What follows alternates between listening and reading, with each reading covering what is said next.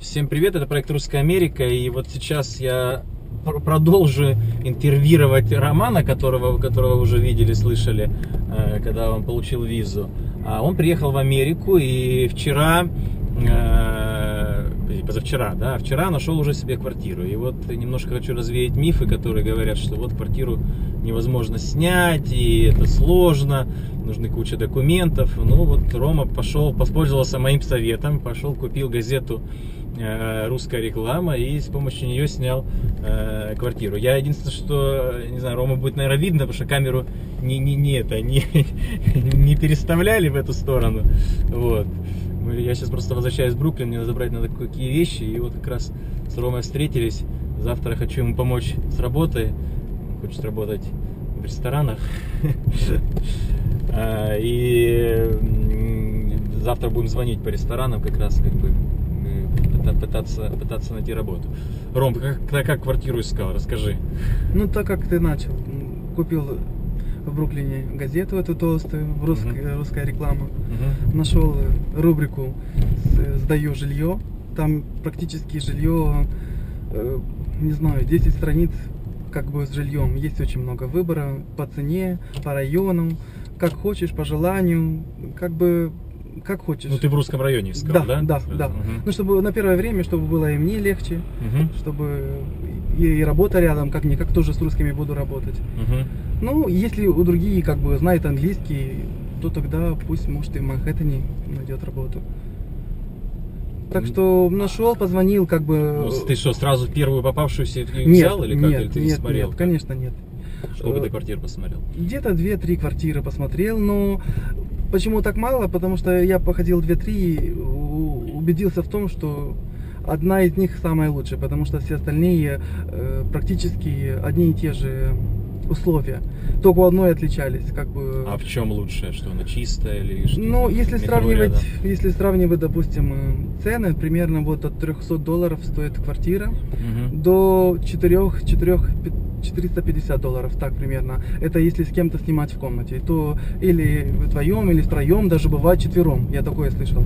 Я нашел комнату один в комнате с двухспальной кроватью, с телевизором, с мебелью, все есть, все удобства, я плачу 450. Как бы можно, конечно, найти и за 300 с кем-то, но лучше на $100 больше, но один спокойно отдыхаю, кровать большая, мягкая, удобная.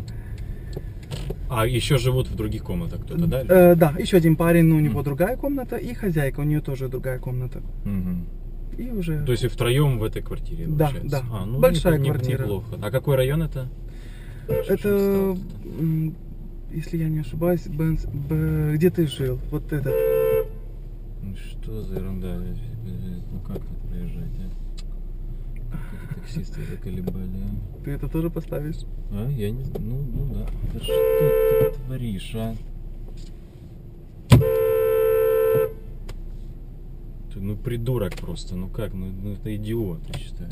Как район называется этот, в который ты жил? Я забыл. Он Бенсерхёсте, да? Да. Ой, извините, да, зрители, но так, таксисты американские — это отдельная каста идиотов, поэтому... Нет, но здесь по сравнению с другими таксистами, я думаю, эти еще... Не, но они даже не американцы, это эти там арабы, которые ни одного слова по-английски не знают, но в такси работают. Ну, улица это между Бэй Парквей и Бэф-Авеню, как бы такой хороший район, там билдинги, эти дома, квартиры красивые, как бы район нормальный, по сравнению с другими районами этот хороший, там все рядом есть. А метро далеко? Ну, 5 минут. Какая там, там D-линия, да, по-моему? Да, D-трейна. D, она Манхэттен, наверное. Да. Сколько ты до Манхэттена ехал на метро? Если так, где-то 25 минут, 30 минут. Просто сегодня уикенд, и они поменяли маршрут D-трейна. И поэтому... Да, и здесь есть проблема, что иногда они меняют, но не вывешивают. На самом деле они вывешивают на сайте заранее, что мы там меняем маршрут. Нет, даже на станциях везде есть. Но я попадал тоже один раз, я поехал, и куда-то меня завезли не туда, потому что не прочитал. Тут, конечно, надо все читать. Ясно. То есть, в принципе, ну, как бы у тебя две была проблемы. Основная это работа, конечно, вторая это менее основная, это квартира. Ну, хотя, наверное, они обе основные. сейчас как бы одна решена. Поэтому получается не так уж все и предложений довольно много, да, то есть по квартирам. Да, очень много. Насчет этого как бы можно даже не волноваться, квартиру можно найти, даже если маленький бюджет или мало денег, как бы можно на первое время с кем-то в комнате просто снять, как бы пока материальные условия, свои возможности повысятся, тогда можно поменять комнату получше. И, ну, если нет возможности. А для начала можно и даже за 250 я видел, есть тоже с кем-то в комнате, вдвоем или троем. Тоже с условиями, бывает и кондиционер, и телевизор, и интернет, и все остальное. Но надо поискать. Документам, то есть вот такое они там не пытали, вот у тебя там документов еще нет, и там пока турист, там еще что-то. В общем, нет, просто спрашивают, куришь, не куришь, воспитан, чем занимаешься. Вообще-то, если снимать комнату или квартиру, или с кем-то место в квартире, то важно, чтобы вы работали, потому что тебя в первую очередь спрашивают, вы работаете, чем занимаетесь? Ну, то есть им важно, чтобы ты платил вовремя, потому что если ты не будешь платить... Тут, кстати, по законам Нью-Йорка очень тяжело выселить человека, то есть некоторые так и делают, конечно, это свинство, честно говоря, но то есть заезжают туда, платят за первый месяц, а потом не платят. А чтобы выселить человека, ты полицию не можешь пойти и сказать, слушай, это я вот он там...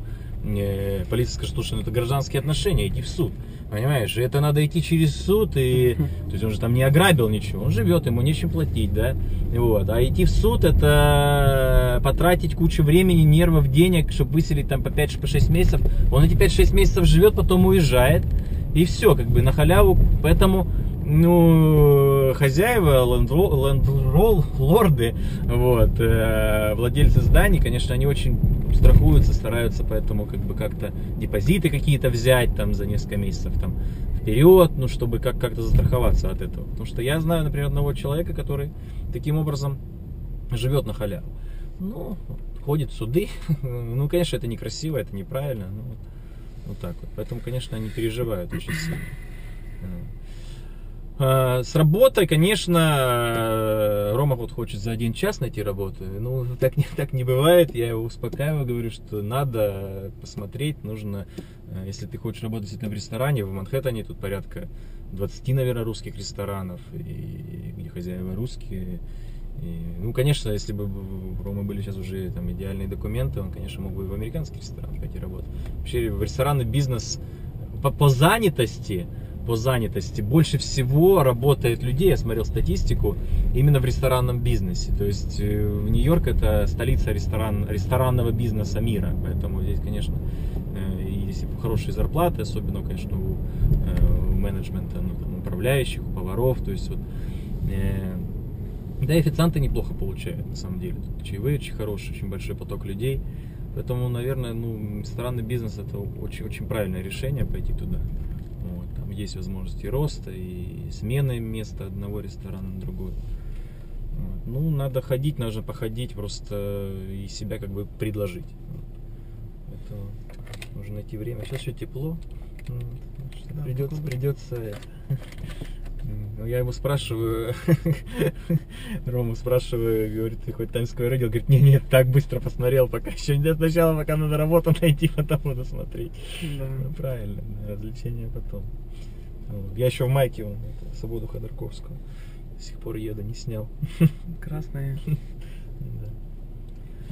Ну, все, наверное, основное все рассказали. Ну, в общем, не надо бояться, если хотите поменять свою жизнь, или хотите новые впечатления, приезжайте в Нью-Йорк. Да, да.